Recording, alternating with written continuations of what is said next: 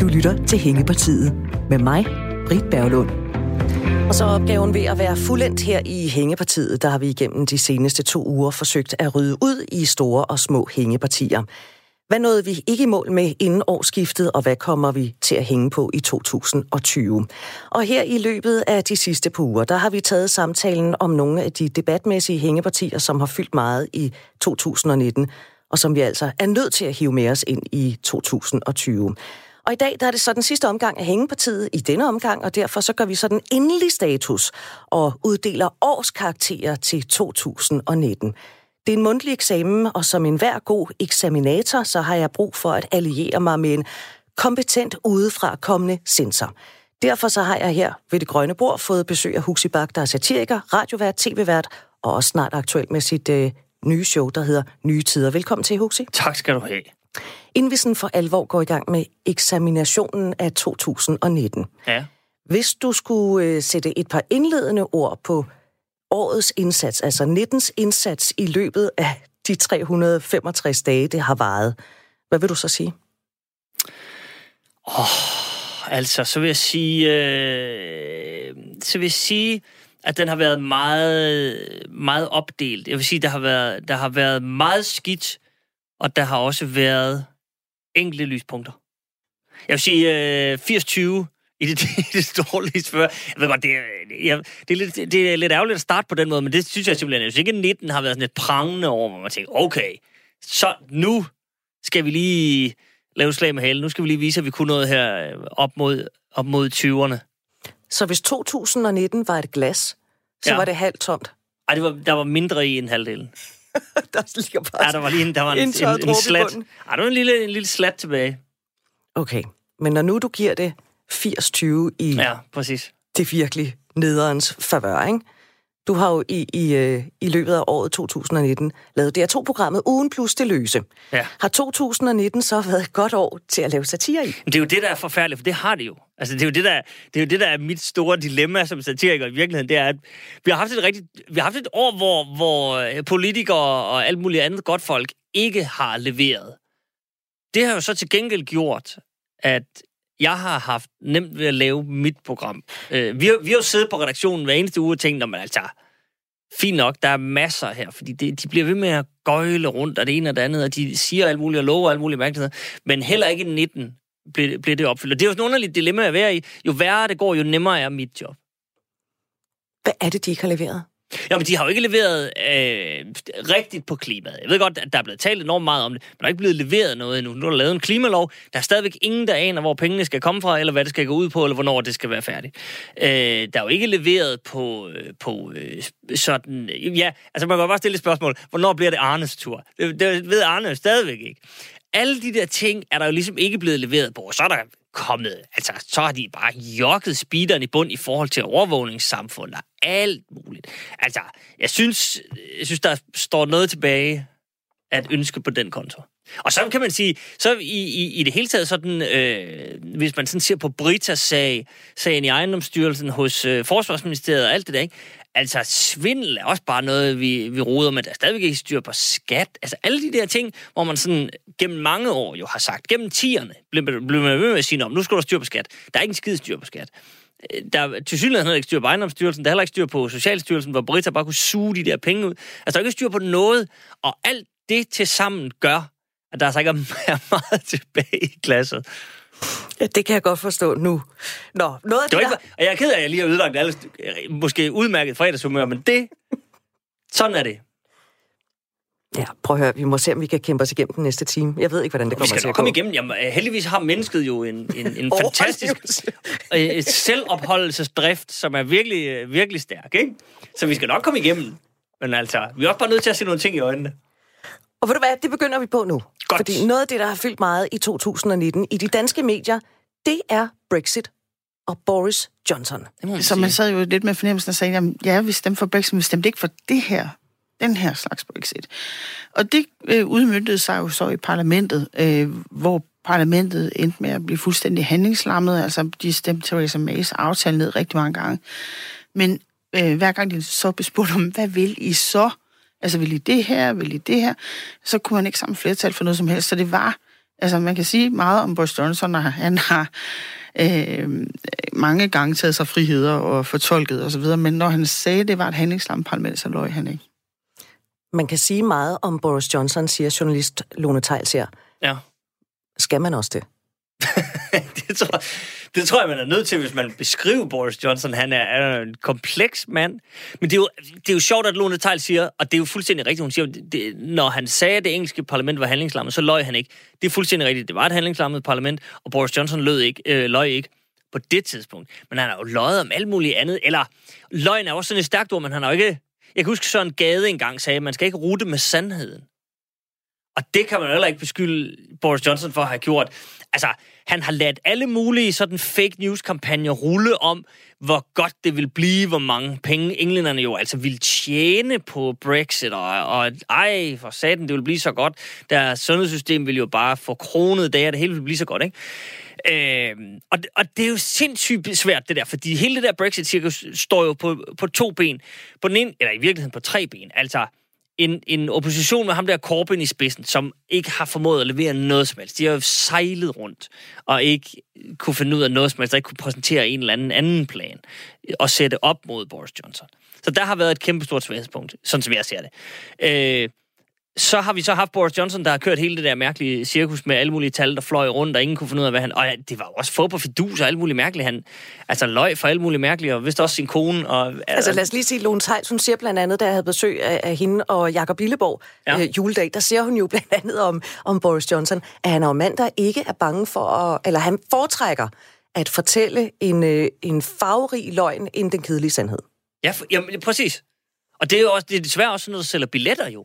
Det, det, når man, jeg vil jo også, altså det værste er jo, og det er i virkeligheden det tredje ben, det er så godt sagt af Lone Theils, fordi det leder jo direkte hen til, at det er jo, jeg vil jo også hellere høre en farverig løgn end en kedelig sandhed. Det er jo det, der er forfærdeligt. Og det er jo også det, der har gjort Brexit. Jeg tror simpelthen ikke, og det kan man også se herhjemme nogle gange til, til, til folketingsvalg og andre valg, at vi jo som vælgere for dårlige til at sætte os ind i ting. Vi aner jo tit ikke, hvad vi stemmer om. Men så står der nogen og, og vifter med et farvet flag, og så ser vi, uh, se derovre farver. Og så, så stemmer vi bare på det. Så bliver man draget. Så bliver man draget af det, ikke? Og det er jo det, der er fuldstændig åndssvagt, og det er jo det, der rammer britterne i røven nu. Pludselig går det op for dem, hov, jamen, altså, Men... I får jo ikke et farvet flag. Nu får I et pund, der sejler nedad, og, og handelsvanskeligheder og alt muligt mærkeligt. Det hjælper ikke en skid.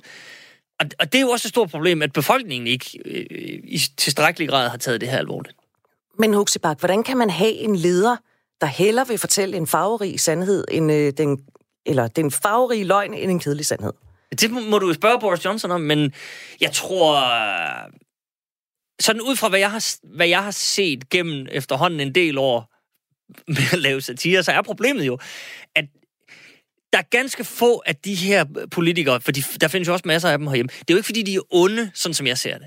Det er jo ikke, fordi de vil bedrage og alt muligt mærkeligt. Men de har en tilgang til det, der hedder, vi kan godt tillade os at fortælle en halv sandhed, en farverig løgn, noget der sådan lige, altså en fordrejet sandhed. For, fordi det, det er så det, der får os, det er trinbrættet til at komme til magten. Når vi så kommer til magten, så er vi jo de gode, og så skal vi nok sige sandheden, og så bliver alt godt. Men det glemmer de, når de kommer derop, og det kan også tage lang tid at komme op til magten, og det kan tage længere end de der fire års valgperiode. Så når man har magten, så er man også lidt, ah, vi skal sgu også lige tænke på at holde på magten, så der kommer lige en farverig løgn mere, fordi, men så om otte år, så skal vi altså nok, og så bliver det godt, og så siger vi sandheden. Og så får vi aldrig nogensinde sandheden. Altså, jeg, det, her, det synes jeg, jeg sådan har, har oplevet, at det er den mekanisme.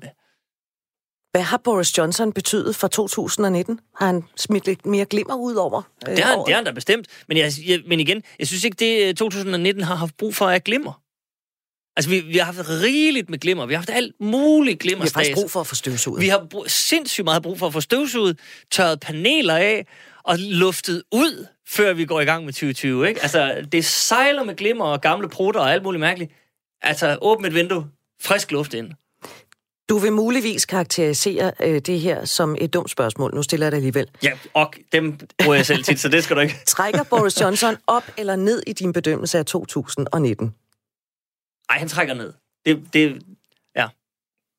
Jeg synes ikke, det var et dumt spørgsmål, men, men, han, træ, men han trækker ned. Jeg fornemmede, at det var der. Vi kom. Nå, prøv at høre, jeg har klip mere. Ja. Fordi en anden mand, der i, øh, i 2019 har fyldt meget, det er jo så Johnsons kollega i USA, den amerikanske præsident Donald J. Trump. Ja. Med præsidentvalget her i 2020, der kommer han formentlig også til at fylde meget i det her år. Helt indtil for to år siden, så var det sådan set kun nedskæringer, man talte om i det danske forsvar. Øh, og, og i sådan en grad, at det danske forsvar på nogle områder faktisk var utrolig dårligt udstyret. Men siden Donald Trump er kommet til, så har vi jo øget vores øh, forsvarsbudgetter markant, og vi har gjort det med en bred politisk aftale. Det er jo det helt vilde i det her. Og det må man bare konstatere, det er udelukkende Donald Trumps øh, skyld, at han har sat det på dagsordenen, at den aftale, det jo ikke en lov, men man lavede, havde sådan en agreement om, at at øh, dem, der var medlemmer af NATO, de skulle sådan set øh, levere forsvar for 2% af bruttonationalbudgettet. Det er der sådan set ikke rigtig nogen, der har gjort, øh, ud over USA. Øh, så på det felt har han haft en meget direkte betydning for os. For de penge, vi nu bruger på forsvar, kan vi ikke bruge på noget andet. Sådan sagde BT-chefredaktør Michael Dyrby i sidste uge her i Hængepartiet. Hvorfor interesserer vi os i Danmark overhovedet så meget for, hvad Donald Trump foretager sig i USA? Ja, men det, det gør vi jo, fordi han for det første er verdens mægtigste mand. Han bestemmer langt hen ad vejen. Øh, nu kan du bare høre, hvad Dyrby sagde, det er jo sådan set rigtigt nok, men, men også på alle mulige andre parametre. Så bestemmer USA's præsident og dermed Donald Trump, hvad vi gør her i Danmark, og hvad verden gør. Ikke? Øh, og så er han jo bare hyperfascinerende. Hvordan man end vender og drejer det, så er han jo ekstremt fascinerende. På en, altså, for almindelige mennesker, for retspsykiater og, og alt derimellem. Ikke? Altså, det er jo fuldstændig vanvittigt. Han har jo flyttet barn for, hvad der er normalt. Altså sådan, hvor man, man, vi, vi er jo nået til efter fire år, hvor man sådan tænker, nå, men altså, det var, det var da egentlig en mærkelig i, i, i, i dag, fordi der skete ikke noget fuldstændig vanvittigt med Donald Trump. Normalen er jo blevet, at der kommer en eller anden udmelding fra Donald Trump, som er bimlende sindssyg. Eller han kalder nogle af sine modstandere de værste. Nå, det er det, mener. Altså en eller anden form for udmelding om en politisk modstander. Om han går i krig med nogen. Om han øh, kalder nogle af sine venner for et eller andet. Om han skriver et eller andet vanvittigt om sin kone, om sine sønner, om et eller andet, om fake news, om, om nogen, han har mødt, om hvor god han er til golf. Om nogen har glemt, at han faktisk vandt valget med de her øh, 306 mod 227. Og at, altså, eller at der dukker et bånd op, at han har ravet nogen på, jeg ved ikke hvor. Og alt, altså, Jeg, jeg, jeg det kan lige bliver sige, ved og ved og ved og ved. Og det er jo, det er jo bare sært fascinerende. Ja, og, og det er jo kun mig, der kan se dig, Huxibak. Det er der ingen andre, der kan. Og jeg, kan, jeg er nødt til at sige, at du sidder jo lidt og tager dig til panden. Ja, nå, det, det gør jeg, fordi det, er, fordi det er jo grotesk, at vi er i den situation. Men, men, men jeg er jo også sært fascineret. Jeg følger ham også på Twitter, fordi man står der lige op og ser, hvad, nå, hvad, hvad har han nu fundet på? Også fordi ja. han har, for, for, for sådan en som mig, der, der, der også en gang imellem skal slå en tøhør på politikere, der har han jo også rykket baren for, altså Donald Trump er enormt svær at lave sjov med. Andet end, så kan man sige, ja, ja, så er han så lidt orange, han har noget mærkeligt hår, det ene og det andet. Men når man ligesom er færdig med det, og det er man hurtigt, så, så er han så gakket, at man kan ligesom ikke finde på noget, der er vildere end ham. Og det, det er en interessant øvelse. Altså, det er jo nærmest sådan, at man går helt kontra, at komikerne er blevet sådan nogen, der sidder sådan og faktatjekker. Fordi han siger alt muligt sindssygt og vanvittigt og gakket, hvor man tænker, men er det en sketch, hvad er det, der foregår? Og så må, så må vi andre sidde, øh, det, sådan, det er altså ikke sådan, man gør, og det, er ikke, det der, det er ikke rigtigt. Det, du siger der, det er heller ikke rigtigt. Og sådan, nej, det vender på hovedet, det du siger nu. Du, og, altså, det, det er meget mærkværdigt. Noget af det, som Michael Dyrby øh, sagde, da han var øh, i besøg, på besøg her i Hængepartiet, det var blandt andet også, at vi måske ikke er gode nok til at give ham noget credit for de ting, som han har gjort. Han har skabt flere jobs i USA. Er vi for hårde ved Donald Trump? Nej, overhovedet ikke. Jamen, nej, det synes jeg slet ikke. Altså, øh, øh, øh, prøv at høre. Det svarer jo til at sige, at vi var, vi var for dårlige til at give Mussolini credit for, at togene kørte til tiden i Italien under 2. verdenskrig. Tillykke med det. Altså, det, jeg mener bare, han har skabt nogle flere jobs, men, men som oftest er det jo i døende sektorer. Han har skabt flere kulmine jobs og sådan noget, som han har, som er kommet op og stå igen, men hvor man bare må sige, jamen, for verdens skyld, men for fanden også, undskyld min franske, for kulminearbejderne. Det er simpelthen en stakket frist. Altså kulminearbejder, det er altså ikke en karrierevej, man skal slå ind på, hvis man er 19 år nu. Fordi det bliver der sgu ikke ret meget af. Lige, hvordan man vinder og drejer det, det er jo ikke sådan, at, at og der er han, han er verdens mand og alt muligt mærkeligt, men der er bare en udvikling i gang, der gør, at heldigvis da, kulindustrien, det er ikke den vej, det kommer til at gå. Mm. Og hvis han bliver ved med på det, så bliver USA jo også kørt bag af dansen. Det er der jo også folk, der siger derovre, og også i hans egen administration, og det giver jo også lidt bølger. Men nej, altså, jeg, altså, han får den credit, han skal have, og det er fint. Og, og prøv at høre, alle var glade. Øh, altså, øh, nej, nej, der, der, der, der sgu ikke. Nu, da de slog ham der, hvad hed han, der, der var sådan en øh, øh, islamisk statsleder, ikke? Blev slået ihjel. Der var alle også at sige, hey, super fint, tillykke, godt arbejde. Der var ikke nogen, der sagde, buh, hvor var du dårlig til at slå ham ihjel. Rigtig fint. Men så trumfer han lige selv med at være rasende over, at så tweeter han, at han synes, den der hund, der var med til aktionen, fik for meget opmærksomhed. Og så sidder man jo bare tilbage, ved du hvad, så okay. Hvis det, hvad, er der, hvad vi er. hvis det er der, vi er, hvad, så, så er det altså svært nu. Nu ved jeg godt, at vi har jo 2019 til eksamen, men vi er nødt til lige at tale om det der kommende præsidentvalg. Altså, det. Ja. der er præsidentvalg i november. Ja. Bliver han genvalgt? Altså, hvis jeg vidste det, så, så, var, så så du ikke min røv for bare fodsåler, så skulle jeg ned og gamble på det. Men jeg tror det. Altså, de fleste præsidenter opnår jo et genvalg. Og Ja. han er jo enormt god til at tale til sine vælgere. Ja, bestemt. Han er jo egentlig ligeglad Bestemt. med alle dem, der, der ikke kan lide ham. Fuldstændig. Dem Og, er, og, og der er han jo iskold. der skal man også, der vil jeg da gerne give ham noget credit. Det er han jo dygtig til. Han er enormt dygtig til at dyrke sin base, og så bare være fløjtende ligeglad med alle de andre. Og det er da også det, er da også det eneste, han skal. Mm. Han kommer jo aldrig til at, at, at overvinde nogle hippier ude i Kalifornien til at stemme på Donald Trump. Aldrig nogensinde. Han skal tæske løs på den base, han har, dem, der, øh, der valgte ham i første omgang, og se, om den kan, kan bære igennem. Øh, og det springende punkt, sådan som jeg ser det, og jeg, nu var jeg over til, jeg var faktisk over i nogle uger, øh, for fire år siden, i november, lige inden valget, og talte med en masse amerikanere. Og der var der jo en masse, som, øh, der er jo, og det, det kan man jo godt sige, når man sidder her i Danmark, er helt, helt øh, trygt, der er en masse tosser derovre, som køber alt det der pis, han siger. Øh, og de skal nok stemme på ham igen. Fordi de er ligeglade med alt det, han tweeter, og alt det, alle de der ting, og hans skattepapir og alt det. De er fuldstændig ligeglade. Og, og, og Ukraine, telefonsamtaler, alt det der. Det rager dem. For de følger ham fuldstændig blindt, og han er bare perfekt. Dem har han i lommen, der er ikke noget der. Men alle de mennesker, jeg talte med, øh, sidst jeg var der, som... Hvor mange af dem- også sagde, jamen vi stemte på Obama sidst. Men vi fik ikke det der hope and change, som han lovede. Og det er ikke, fordi vi hader mexikanere eller noget som helst. Vi er skide ligeglade med den der væg. Vi vil gerne have et arbejde. Vi vil gerne have noget andet. Om de vælgere føler, efter fire år med Donald Trump, at de har fået noget andet. At der er kommet en lille smule mere solskin i deres liv. Det tror jeg bliver langt hen ad vejen det springende punkt. For det ser også ud som, altså demokraterne er også ved at save røven af sig selv med dårlige kandidater. De kan ikke rigtig finde ud af det. Og de, enten er de 200 år gamle, eller også er der øh, for mange kandidater, og de skændes med. Og det, der skal altså virkelig ske noget på den front der, øh, for at det bliver det, der afgørende. Så jeg tror, det afgørende bliver, om de der, der var i tvivl sidst, om de føler, at Donald Trump har leveret. Hvis jeg skal give et godt råd, det har han ikke. men altså, men, men, men, men, men det, det kan man jo slet ikke... Øh, Nej. Det bliver, bare, det bliver sindssygt interessant. Det bliver, jeg kommer til at sidde og bide negl hele natten, det kan jeg godt love dig. Men lige nu, der må jeg skulle sige,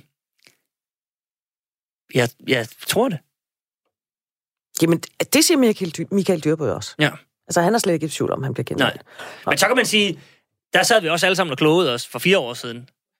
Ja. Og sagde, nej, nej, nej, nej, prøv at høre. Hillary vinder selvfølgelig nu. Det, det bliver spændende at se, hvor meget han får. Men, men altså, og jeg skal da lige love for, Ja. Skal vi bare hoppe videre? det, Britt, det er dig, der bestemmer.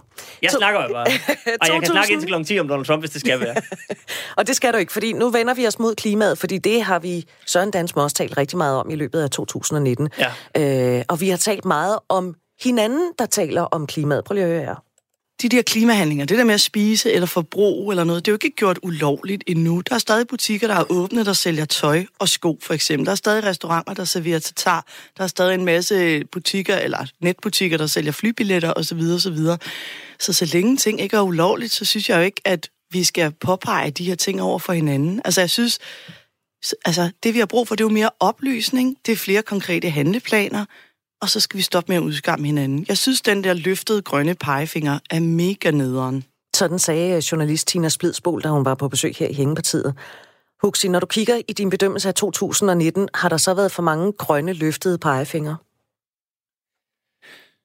Øh, ja, det har der sgu nok. Øh, jeg, jeg synes ikke, så mange synes jeg ikke, der har været. Men jeg, jeg, jeg er enig med Tina Splidsbol i, jeg synes også, det er irriterende. Jeg synes, det er skide irriterende.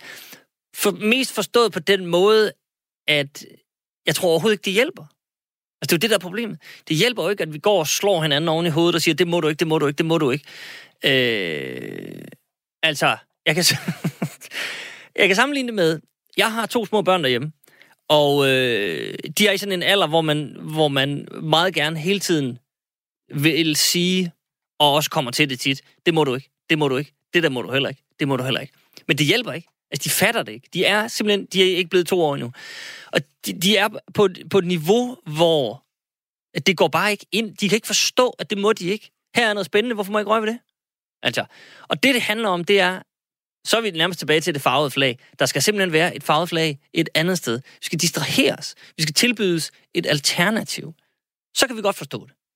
Øh, og derfor hjælper det ikke, at øh, øh, hvis du ser nogen købe en øh, lammekølle nede i øh, Netto, at du så begynder at stå og skrige af dem hen over kølemontren. Fordi så, altså, i bedste fald, så kører de to, slår dig med den ene og går hjem med den anden. Men det, der jo øh, gør forskel, det er, hvis der er et alternativ. Altså, og jeg, jeg er ikke sådan... De fleste af os er, spiser kød og er ikke øh, vegetar, men vi er jo ikke vegetar på sådan en måde, hvor at det er en politisk sag for os at være kødspisere. At det er et politisk statement, at vi spiser kød. Det gør vi bare. Vi kan godt lide kød. Vi kan godt lide den måde, næringen kommer ind. Vi kan godt lide smagen. Alt det der. Jeg har det personligt sådan, at i det sekund, der kommer en køderstatning, som smager ligesom en bøf, så rager det mig, om nogen har slået en ko ihjel eller ej. Altså, om, hvis den er lavet i en petriskål eller et eller andet, fint. Den, hvis den smager, og jeg ikke dør af den, stik mig den der petriskål. Alt er godt. Og sådan tror jeg rigtig, rigtig mange har det. Hvis du kan købe det der alternativ, og det er jo der, vi skal sætte ind, i stedet for at gå og bruge al energien på at råbe af hinanden. Fordi det sker der ikke en skid. Det er mit klare bud. Ja, det skal jeg så godt nok love for. Nå, prøv at høre, det der med klimadebatten og debatten om klimadebatten. Mm. Der har ligesom kørt de her to debatter i 2019. Ja. Har de fyldt for meget, eller har de fyldt for lidt? Eller Nej, har de fyldt synes- sådan lige tilpas? Fordi det er jo vigtigt, at vi taler om det. Og... Ja. Altså, øh, der, det, er jo, det er jo også ud fra, hvem man er, og hvad man sådan synes, hvor meget, hvor meget man kan tåle. Men heldigvis kan man jo altid, det der med, jamen det har fyldt for meget, jamen så sluk for fjernsynet. Sluk for radioen, sluk for et eller andet, fordi det, det kan man jo heldigvis selv styre nogenlunde. Jeg synes, det der klimaspørgsmål har jo været, og det kan vi vende tilbage til, men, men, men et af de hængepartier, jeg synes, der har været i, i tierne, det er, at vi har jo godt vidst, at den har været gal. Det har vi jo det- vidst øh, helt tilbage fra hvad, 100 90'erne og 80'erne. Ja, ja, jo sindssygt. Så hele den der med, med, at der burde være kommet en klimalov, det burde du og jeg have siddet og diskuteret i 2010. Hvor var det lovligt sent, men nu er den her, her i 2010. Det er jo for sent, vi sidder og diskuterer det nu. Så derfor synes jeg ikke, at debatten har fyldt for meget, fordi det har været long overdue og meget på sin plads at tage den der debat. Så er der selvfølgelig altid sådan nogle hjørner af debatten, der bliver enormt sking og alt muligt mærkeligt. Og så øh, sådan noget Greta Thunberg, og så lige pludselig er der ikke nogen, der hører, hvad der bliver sagt. Så er det bare, hvad fanden i helvede skal den? Der er en 16-årig pige, der, hun skal fandme ikke sige noget til mig. Og, og til gengæld også, pludselig er der også nogen over på den anden side. Denne 16-årige pige er Jesu, altså det er Jesu genkomst. Nu skal vi kun lytte til, hvad hun siger. Hun er det eneste menneske, der taler sandheden. Og så, og så står man ude i sådan to bizarre grøfter, hvor, hvor vi heller ikke rigtig kommer nogen vegne. Så, så, men sådan er det jo med, med debatter. Men er hun en god figur for klimadebatten? Nå, men det har hun da været. Så kan man diskutere, om hun måske har udspillet sin egen... Altså, hun er blevet større end sin egen rolle nu på en eller anden måde. Og måske ville det være... Men det tror jeg i virkeligheden også næsten, hun selv har sagt. Det er jo det. Nogle gange så, så holder man op med at høre, hvad hun siger, så ser man hende bare, og så sortner det for øjnene på, på gamle mænd, og så skal jeg ellers love for, at de far til tastaturet. Men, men, men jeg tror på en eller anden måde, at hun sådan har... Altså, det er blevet større end Greta Thunberg. Og man kan sige, hvad man vil, men hun har jo lige, hun har fået sat en, en, en samtale på menukortet. Men, og hun er jo en, der virkelig har opildnet de, de, de unge også til at sige, og, det ligesom, har tage været, og her. det har jo været fantastisk. Men en ting er jo, hvad man siger. Altså, fordi jeg... Jeg ved ikke, hvordan jeg skal formulere det her. Og nu skal vi have nyheder lige om under et minut, ikke? Og, Ja. jeg, nu bringer jeg mig selv ud, hvor jeg ikke kan bunde. Du tænker Men, over det indtil 9.30. Nej, jamen, du det- har 42 sekunder. Værsgo, Britt. 10.30. Nå, det er bare fordi, der står 39 år på Ja, det ur der. det er jo Nå, det undskyld. er, det er løgneruret. Nå, okay, men Det der, er sådan noget, vi har her på der, kan du se, hvor god, der kan du se, hvor god tidsfornemmelse jeg har. Jeg du kigger bare på et tal. faktisk lige en time i dit døgn der. Jo, men jeg kan jo lige så godt have kigget ned på det andet og sagt, klokken er 35. Det er, der, det, det er næsten der, vi er. Det er fedt, at vi nu sidder og diskuterer, ja, at uh, der er et ur. Men hvis du kigger bag dig, så er det der det rigtige Jamen, det er fordi, jeg, vil hellere, jeg kigger på dig. Ja, det men altså, er jeg utrolig jeg glad for. det er rigtigt 10.30, undskyld. Øh, og apropos, du kigger på mig, vi har ikke nået krænkelserne. Dem kommer vi til på den anden side af nyhederne, hvor vi også skal høre om, om dine hængepartier. Huxi Bak, Huxi Bak er gæst i Hængepartiet, og nu er der nyheder. Klokken er 10.30. Det er blevet tid til nyheder her på Radio 4. Det er den næstvigtigste person i Iran, som USA har dræbt i et droneangreb, og det vil sandsynligvis blive modsvaret af iranerne i Mellemøsten. Det vurderer Mellemøstkender Søren Schmidt, der er tidligere lektor og forsker i Mellemøsten ved Aalborg Universitet. Den vurdering kommer efter, at USA har bekræftet, at landet har dræbt den iranske general Qasem Soleimani. Han var leder af kutstyrken i Irans revolutionsgarde. Søren Schmidt forklarer, hvor stor betydning drab drabet har? Det øh, kunne man jo ligesom forestille sig ved at, at, at, at tænke på, hvis nu uh, der var en fremmed magt, der dræbte øh, USA's uh, øh, vicepræsident, hvordan uh, USA ville reagere. Og på samme måde i Iran, uh, der vil, det vil man ikke sidde overhøre. Det er noget, der skal ligesom uh, svares igen på, og med, med, med samme mønt og i samme omfang. Så, så, så, så det, det, det bliver en alvorlig sag, det her. Og angrebet kommer til at få konsekvenser, siger Søren Schmidt. Der kan komme nye angreb øh, på USA's allierede, f.eks. Saudi-Arabien. Der kan komme øh, missiler fra, fra deres venner i Yemen.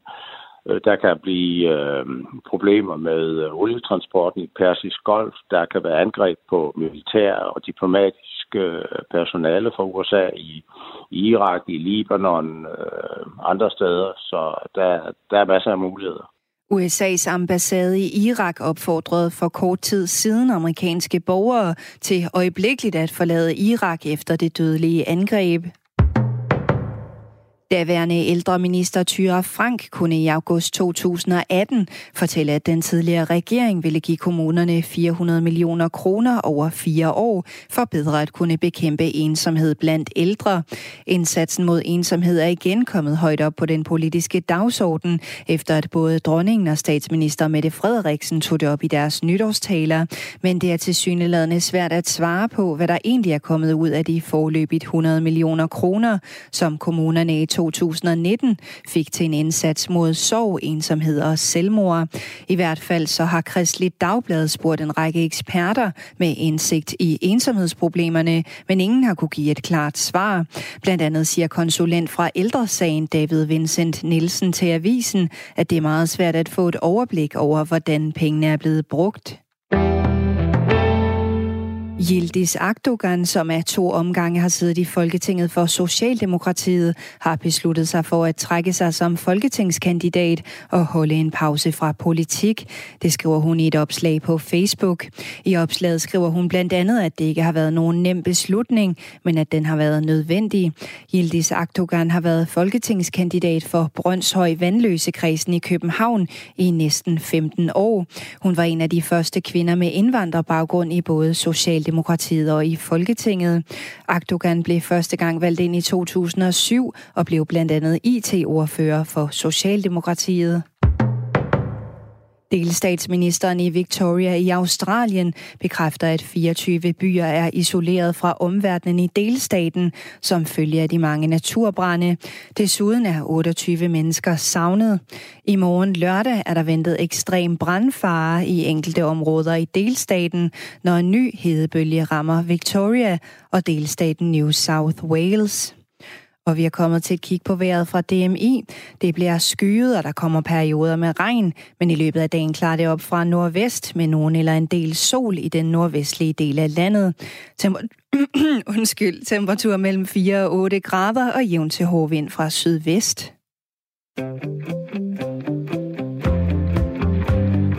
Du lytter til Hængepartiet med mig, Britt Berglund.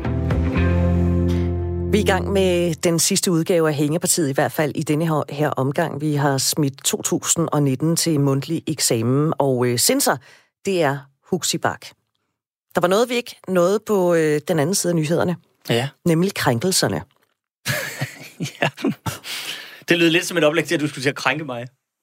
Må Eller, jeg? men det, må du gerne. Hvilken Men så er det- udgave men- stop, foretrækker stop, stop, stop, stop. Så er det jo ikke en krænkelse. Hvis jeg giver samtykke, så er det jo ikke en krænkelse. Så hvis så du hvis, siger, siger... hvis du skal krænke mig, så må du aldrig spørge om lov. Jo, allerede der kan vi to simpelthen ikke finde ud af det.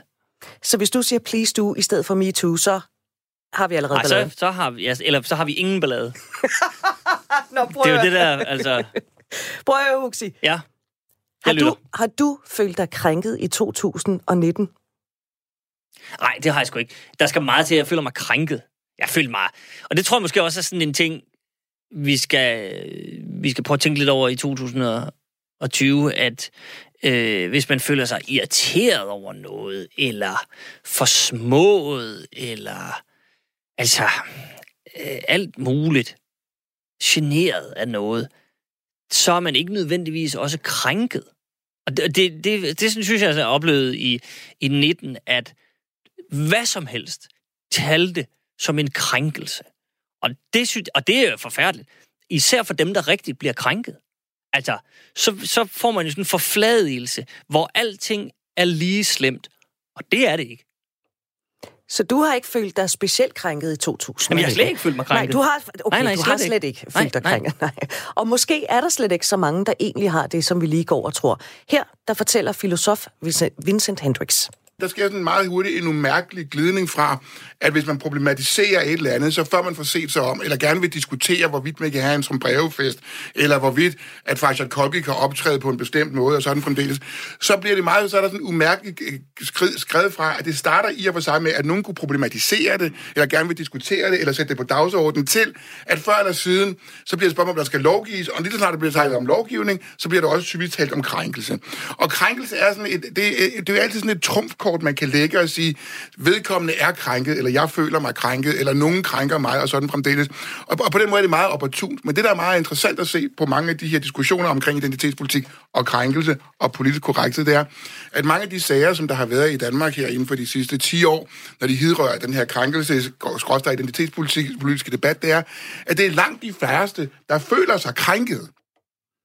Nå, det er Ja. langt de færreste, der føler sig krænket. Er det så, fordi vi andre bliver krænket på de mennesker, der ikke føler sig krænket på deres vegne?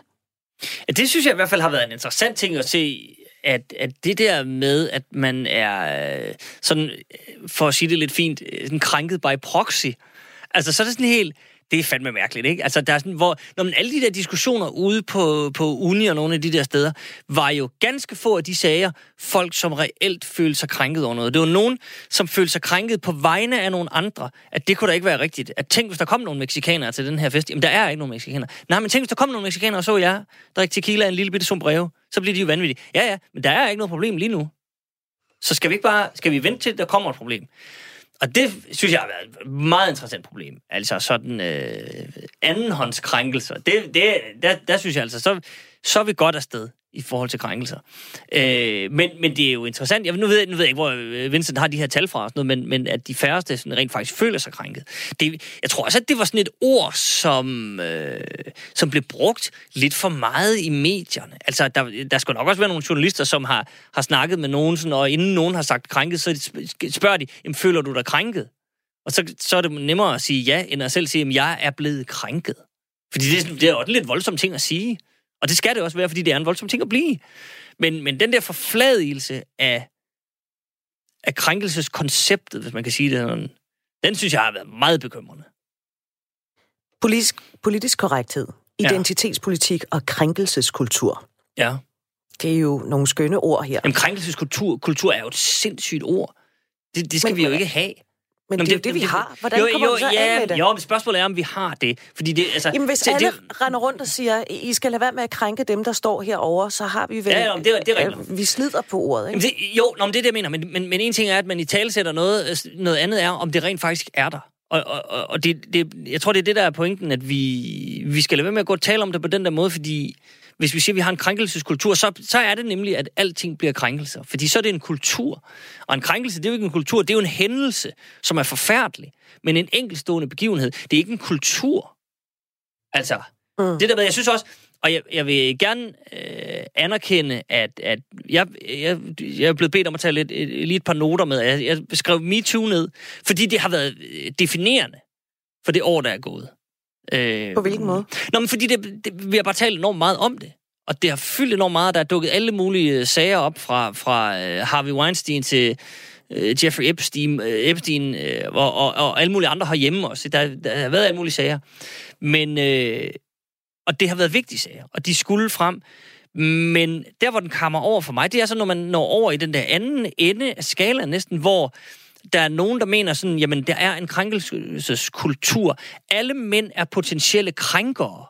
Så, så er det også sådan, rulle, rulle, rulle, tal for dig selv. Altså, vi er gået fra magtfulde mænd har ja. benyttet sig af deres magt øh, til at opnå visse seksuelle ydelser, for at kvinder ligesom kunne komme frem i, i bussen. Ikke?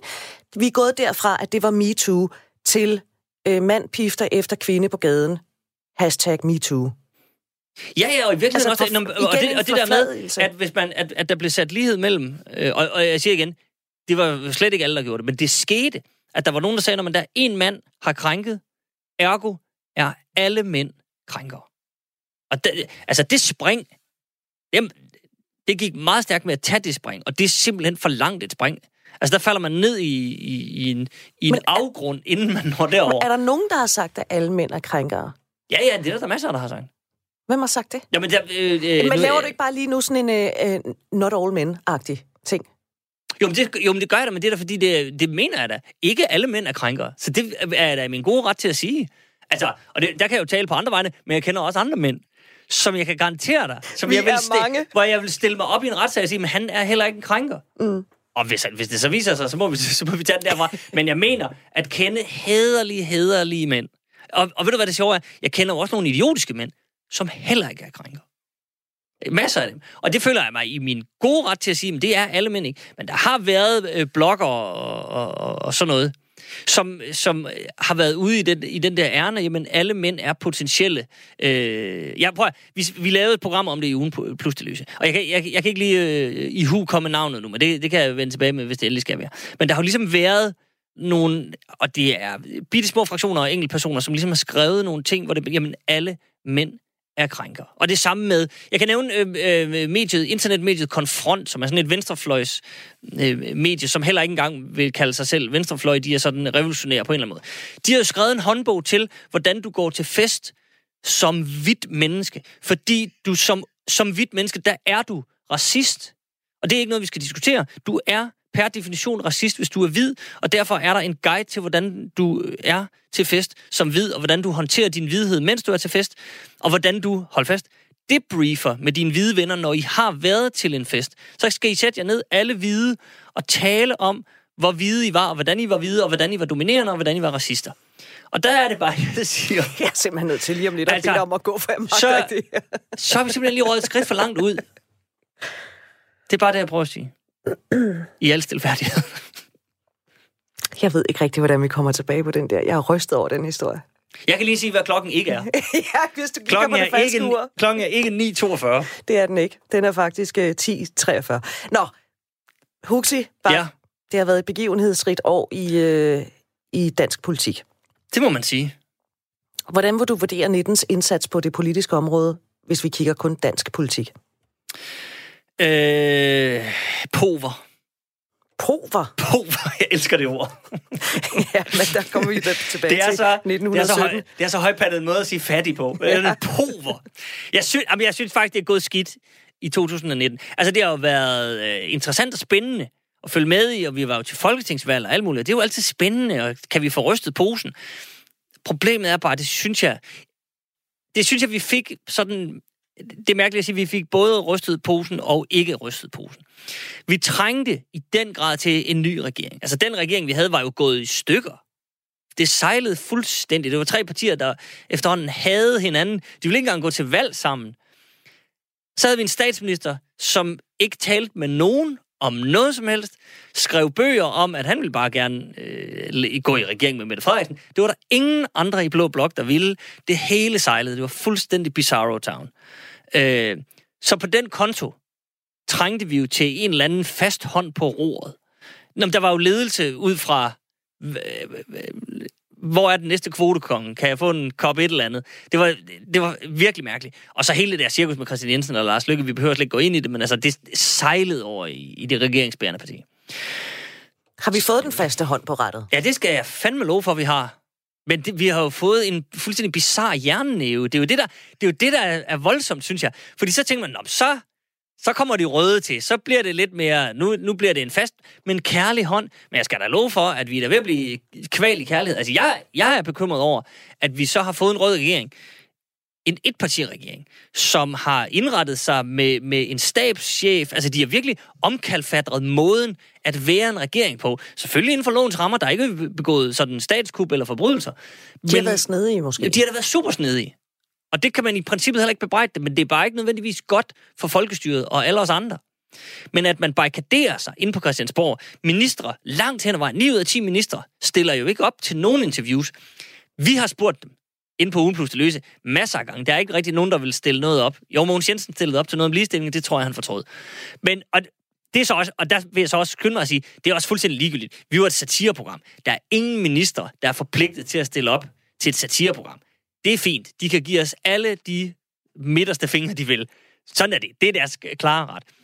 Men til gengæld skal minister, og særligt statsminister, og, og jeg synes faktisk også, denne stabschef, som er en konstruktion, vi ikke aner, hvad er for noget, de har en forpligtelse til at stille op til interviews og forklare sig i nogle sager. Og der har jo været masser af sager om alt muligt mærkeligt. Men der er ingen minister, der stiller op til noget. De holder et kort pressemøde, fortæller et eller andet, tager to spørgsmål, eller kommer med et mailsvar til et eller andet, hvor der ikke er noget uddybende. Vi aner ikke, hvad der foregår. Men er det ikke og bare så, en vil- har de, så har de bare... Er det ikke bare hvad? Er det ikke bare en udvikling? Altså, var den Jo, tidligere jo, det kan jeg da forsikre dig, var, det er. var deres Det er da ministre... en fuldstændig farlig udvikling. Jamen, var den, den tidligere regeringsministre bedre til at stille op? Ja, det var det. Altså, også selvom det ikke var til satire? Ja, det synes jeg. Nå. Nå, det synes jeg var afgjort, de var. Altså, Lykke stillede jo altid op til alle mulige tæsk. Han var, han, han var virkelig ikke bange for at stille op til noget.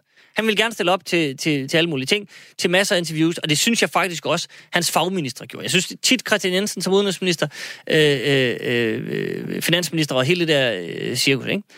Jeg synes faktisk, de stillede op, og jeg synes ikke, de stiller op i nær samme grad hos de røde her.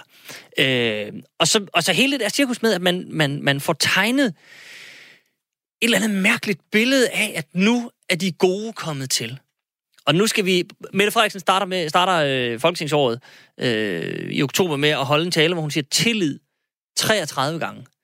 Så tæller man 3, 2, 1, bum, så står Nick Hækkerum over på politigården og holder et pressemøde, hvor han siger, nu skal I bare høre, der kommer meget mere overvågning. Og når han så holder det der øh, mærkelige, han holder en lille tale nede i Folketingssalen, hvor han fortæller, jamen tryghed er lige med overvågning. Mere overvågning er lige med mere tryghed. Altså min hjerne var ved at eksplodere, da han sagde det. Og jeg synes, det er en, jeg synes, det er en uhyggelig udvikling. Den vej det går, det må jeg skulle sige. Så, Så så den kærlige hånd, der blev til jernnævnen, ja, det synes den har jeg. overrasket dig lidt. Det, ja, det har den faktisk. Ja. Det har den faktisk. Inden du skal give bedømmelser til 2019, så har jeg sådan lidt under punktet eventuelt, ikke? Øh, Ja. Der har været Britta Må jeg så Nielsen. bare lige, må jeg sige en lille bitte ting også? Ja, og det, er bare lige, det er bare sådan fra min egen lille øh, gårdbutik, at i forhold til øh, det der med at stille op, nu sagde du, så stiller de ikke så meget op til, til satireprogrammer og sådan noget, og det er også helt fair. Men det, der også er forskellen på den nye og den gamle regering, øh, og guderne skal vide, vi elskede den gamle regering. Der var masser at skrive om, og det var nogle tumlinger, og der gik jo ikke en dag, uden Lars Lykke havde modtaget et eller andet semi under bordet, eller et eller andet gak, ikke? Det var skide godt. Men de kunne godt det var fint nok, at altså, de blev ikke sure. De var ikke sarte. De havde tyk hud i forhold til, at man lavede fis med dem. Også nogle gange lidt hårdt, ikke? Mm. Den nye regering, de har så tynd hud, at man kan se blod over og knogler. Altså, det er helt vanvittigt. Er det en humorløs regering? Ja, det er det fandme. Er det et problem? Det er da et kæmpe problem. Det er godt med selvironi, når man er Selvironi politiker. er det vigtigt. Jeg prøver at selvironi, det er godt med selvironi som menneske. Mm. Og hvis der er noget, de prøver, så er det jo at få malet et billede af Mette uden efternavn, som et rigtigt menneske. Altså bare det, hun ikke har noget efternavn.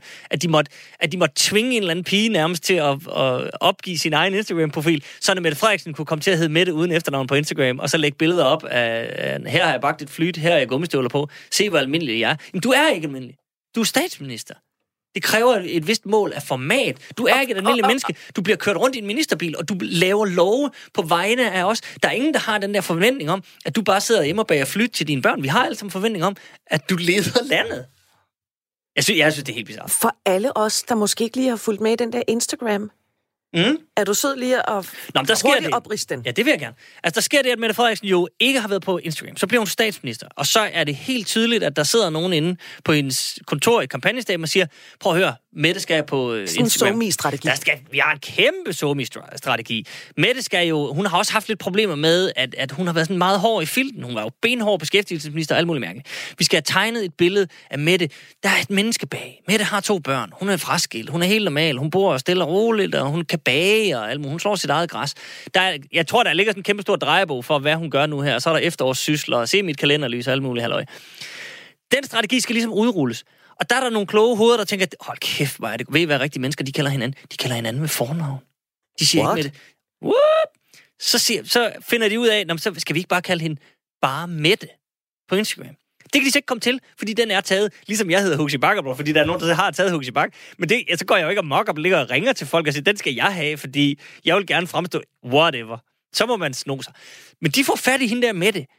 får så, altså får så simpelthen, og de har jo ikke tævet hende eller noget, ikke der vi er, men de er så vilde med at få Mette uden efternavn, at de får den fra den der anden Mette, som bor et eller andet sted og siger, Nå, okay, det lyder da mærkeligt, men, men så tag den, fint nok. Så nu hedder hun så Mette uden efternavn, og det er så dejligt og menneskeligt og helt normalt. Men hun er statsminister. Der er intet normalt ved hende. Så det er, når hun mødes, måske i fremtiden med Donald Trump, så er det bare Mette, der mødes med. Jamen, det er også det, er, også, det, er også det der siger. Men prøv at, ikke engang Donald Trump hedder snabelag Donald Trump. Han hedder Real Donald Trump, fordi Donald Trump var taget. altså, det er jo, og han har også sådan en, han har også sådan en POTUS Twitter-konto, President of the United States. Ja. Det er, fordi det, det der, der er nødt til at være en eller anden form for format over de her ting, og det, det, jeg synes bare, det er super mærkeligt. Jeg glæder mig til billedet, hvor bare Mette serverer hjemmebagte flyt for Donald Trump eller Ja, det Boris bliver- Johnson det eller bliver et eller stærkt. Det bliver rigtig stærkt. tak for den historie. Selv tak. Under eventuelt. Der har været ja. lidt sager, der ligger og ruder dernede under det sidste punkt. Ikke? Der er Britta Nielsen. Ja. Øh, Den er jo ikke blevet afsluttet endnu. Øh, Nej. Der er den uafsluttede udbytte øh, skatte skandale. Ja. Jeg skal da love for, den ruller. Den, Det- bliver, det- den er der bare blevet bedre og bedre her i 19. Ja, altså det er begge sager vel i virkeligheden, ikke? Så nogen, der bliver ved med at give. Jo, men jeg tror, Brita er ved at være sådan... Er der ikke sådan en lille smule prop i den? Det er jo mere... Den der udbytteskattesag, den har jo kørt i mange år efterhånden. Og så synes jeg da, i 19, der fik vi da... Særligt her i efteråret fik vi da friske nye detaljer om, mm. øh, om, om forliget med to af de der svindlere. Der kom to nye svindlere lige inden jul. Der synes jeg da... Der er... Vulkanen er i udbrud nu. Var det dem, der kunne trække udgifterne fra, de havde haft Ja, til at to af svindle? dem. Ja. ja. Ja, det er pinligt, jeg kan huske, hvad de hedder. Men det hedder Jerome Load og Matthew Stein. To amerikanske øh, øh, børshandlere, som simpelthen altså, indgik et forlig med skat, og fik lov til i det forlig at betale ikke alle de penge, de havde svindlet, men nogle af de penge, de havde svindlet, dem skal de betale tilbage. Men i det beløb kan de fratrække de udgifter, de har haft til svindel. Til rådgivning. Altså, den, mm. den sætning skal man bare sige for sig selv ud i stuen, og så er man jo klar til at kaste sig ud af vinduet. Hvis nu vi Det tager... skal man ikke gøre. Men Nej, det skal man ikke gøre. Hvis nu vi tager de der småsager under eventuelt, eller småsager, det er det jo ikke, men altså... det er der sådan nogle små milliarder, der ligger og Hvis roder. vi lægger dem sammen med øh, krænkelserne og Boris Johnson og Donald Trump og øh, Ja. klimaet, ikke? Ja. så har vi lige opsummeret næsten 2019. Ja, ja. Er, du, er du klar med en, en, en, en års karakter til 2019? Øh, og du må selv om, hvilken skala du vil bruge. Okay, om ja. du vil bruge øh, den nye skala, som jo overhovedet ikke er ny mere, men det bliver vi med at kalde den. Ja, det bliver vi med at kalde den. Det er lidt ligesom- Den nyeste. Ja, Men er det noget med, at den går til minus 3? Muligvis. Det tror jeg, den gør, hvilket jeg synes er lidt voldsomt. Men det går også at op få til en 12 jo. negativ karakter. Jo, jo, jo, men altså, jeg synes bare, det er voldsomt at få en negativ karakter. Det, det, for mig, der klinger det, at man går ind til eksamen og kommer dårligere ud, end man var. Men kæmpe At, lussing. når, man, at man er blevet, når man er- går ind og er dårlig til tysk, og når man så kommer ud, så er man blevet værre til tysk. Jeg kan færre ord på tysk nu, efter eksamen. Og det, det, det synes jeg er sådan lidt mærkeligt. Derfor tror jeg faktisk, jeg vil benytte den gamle skala. Og så vil jeg give... Jeg vil give et femtal. Og det betyder, det er jo altså lige under. Det er ikke bestået. Der skal vi til geneksamen. Ja, Tro mig. men det stemmer... jeg, det var jeg i fysik. Men så... Hvad kom jeg, du jeg op vil i? give det et... Øh, det kan jeg ikke huske, men jeg kan i hvert fald huske, at det var noget med noget syrebaser, og jeg endte med at stikke fingrene i det og få lige smage på det. Det var, og det var helt på herrens mark. Øh, ej, jeg vil give, det bliver et femtal. Okay, det passer meget godt med, at du siger, at glasset det er lidt halvtomt for, ja. for 2019. Ja. Ved du hvad, øh, vi har kun fem minutter tilbage. Ja. Har du lavet en top 5 over 2019? Øh, jeg har lavet sådan en lille... Jeg ved faktisk ikke, om jeg er helt nået op på fem. Jeg har lavet lidt... Jeg skrev... Det var, fordi I bad mig om også nogle ting, vi skulle, der skulle i glemmebogen og sådan noget. Uh-huh. Så har jeg bare skrevet... Øh... Jamen, det er bare fordi... Ja, hvis der er noget, der har betegnet tierne, ikke? og nu, kommer vi, nu går vi fra skattesvindlerne, nu kommer vi virkelig ned i småtingsafdelingen. Jeg har bare tænkt over, at det der med at bruge emojis, det, skal vi, det kan vi bare lade blive i tierne. Hvorfor? Jeg synes, fordi jeg synes, det er en vederstyggelighed, og det giver ingen mening. Det er uduligt. Det bidrager ikke med noget som helst. Der er ikke noget, du ikke kan stave. Som, jamen, her er en hundelort med store øjne. Hva, hvor vil du hen med det? Det bidrager ikke til noget. Og der er efterhånden så mange emojis, at det tager jo længere tid at skrive noget med nogle emojis, end bare at skrive det, du mener. Mener du seriøst, at de skal dø? Jeg kan forsikre dig, Britt, at Hvornår det har mener du sidst sendt en emoji? Aldrig. Jeg sender aldrig emojis. Det er en principsag for mig. Det gør jeg ikke. Det passer ikke. Jeg lover dig, jeg bruger ikke emojis. Det er en principsag, jeg hader emojis. Heller ikke en mail? Nej. Hvorfor? Hvad, hvad, hvad? Nå, men det er der, sådan, der, der er der også nogen, der bruger det strategisk. Altså, så sender man sådan en lille sviner, og så laver man sådan en blinkesmiley, ikke? Og så Der sender jeg bare sviner.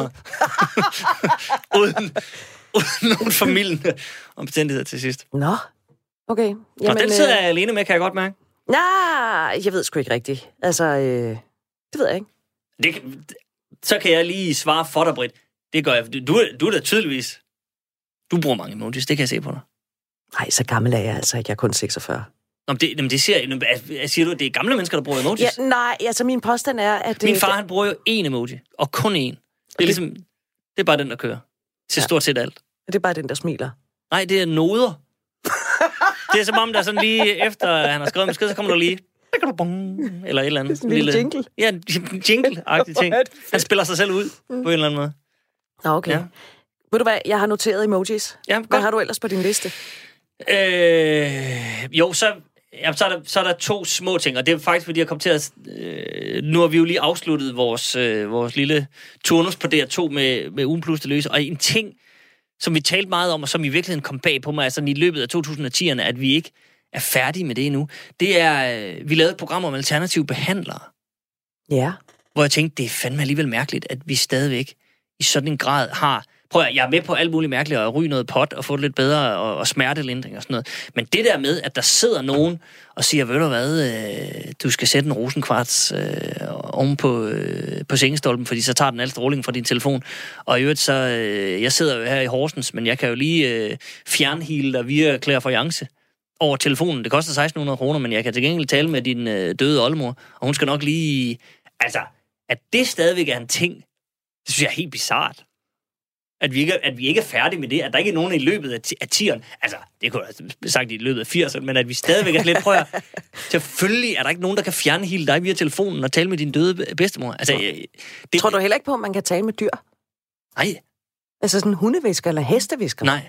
Tror du ikke på det? Nej, fordi, jamen, hvorfor, hvis, hvis man kunne det, hvorfor, hvorfor vil dyrene så ikke bare af egen drift sige noget til os? Jamen, det gør de måske også. Nå, Men du det, kan bare det, tror ikke jeg, det, tror jeg, det tror jeg ikke, de gør. Nå, okay. Altså, jo, det gør de, men det gør de jo sådan via sådan dyre øh, kropssprog. Jeg er sulten, så går de hen med snuden. ja. ja. så snærer de. Ja. Så, hvis de er sure, bider de der. Så det er jo sådan, det er jo ret basalt sprog. Men nej, jeg tror ikke, de kan tale med dem. Mm. Og så er der de der dyr, der kan finde ud af at smide en emoji, sådan en hundelort med på fortorvet. Ja, ja, det, ja. Det, er, jo, det er jo de helt, helt stærke dyr. Nej, det er, nej. Og så, er det, så har jeg bare skrevet en, en lille bitte ting, men det er bare sådan en note til mig selv, at, øh, og, og så, så kan jeg lige nå at plukke det. at jeg skal på turné i 2020. Ja, og jeg, og ved det hvad, skal jeg kan, du. Og jeg kan mærke, at der er nok at tale om. Det kan være, jeg skal, det kan være, jeg skal begynde at skrive lidt på emojis, om der kommer noget der, fordi så kan jeg få hele salen imod mig. Altså, det Og her... det kan nogle gange noget, hvis man ligesom stiller sig op på scenen og siger, ved I hvad jeg hader, og alle elsker det, man hader. Mm. Det kan måske noget. Men jeg siger bare, der er rigeligt, og også sådan, hvad skal man sige, øh, altså hele det der Mette Frederiksen-regime, bare med det og sådan noget, jeg tror, der er rigeligt at tage. Titlen Nye Tider Nye tider. dækker over nye tider. Det dækker over nye tider, men det dækker også over, at jeg er, øh, siden jeg var på landvejen sidst, er jeg blevet far. Jeg har fået tvillinger. Og øh, det at få børn, det giver lige et, et andet perspektiv på tingene. Nå, men det, er sådan noget, det, det siger alle, men indtil man får det, så aner man ikke, hvad de taler om. Man tænker, Nå, hvor, hvor vildt kan det være? Rimelig vildt. Så du er simpelthen faldet i den der fargryde med, at øh, livet har fået ny mening? Ja, det er jo sindssygt. Mm. Ja, ja. Og, og alting er blevet bedre og værre og mere sindssygt og alt sådan noget. Så det er, det er vidderligt nye tider. Og der Så er det, øh, premiere i efteråret. September I 2020, ja. Ja, hvornår går du i gang med at skrive på det? På mandag. Ej, jeg er i gang. Jeg er i gang. Men sådan, sådan helt officielt, så sætter jeg mig ned og skriver. Skriver hver dag fra på mandag, faktisk. Huxi Bak, tusind tak for besøget. Og, Tak, fordi jeg måtte komme. øh, Held og lykke med at skrive, og tak fordi du vil give en årskarakter til 2019. Anytime. Det blev altså et femtal.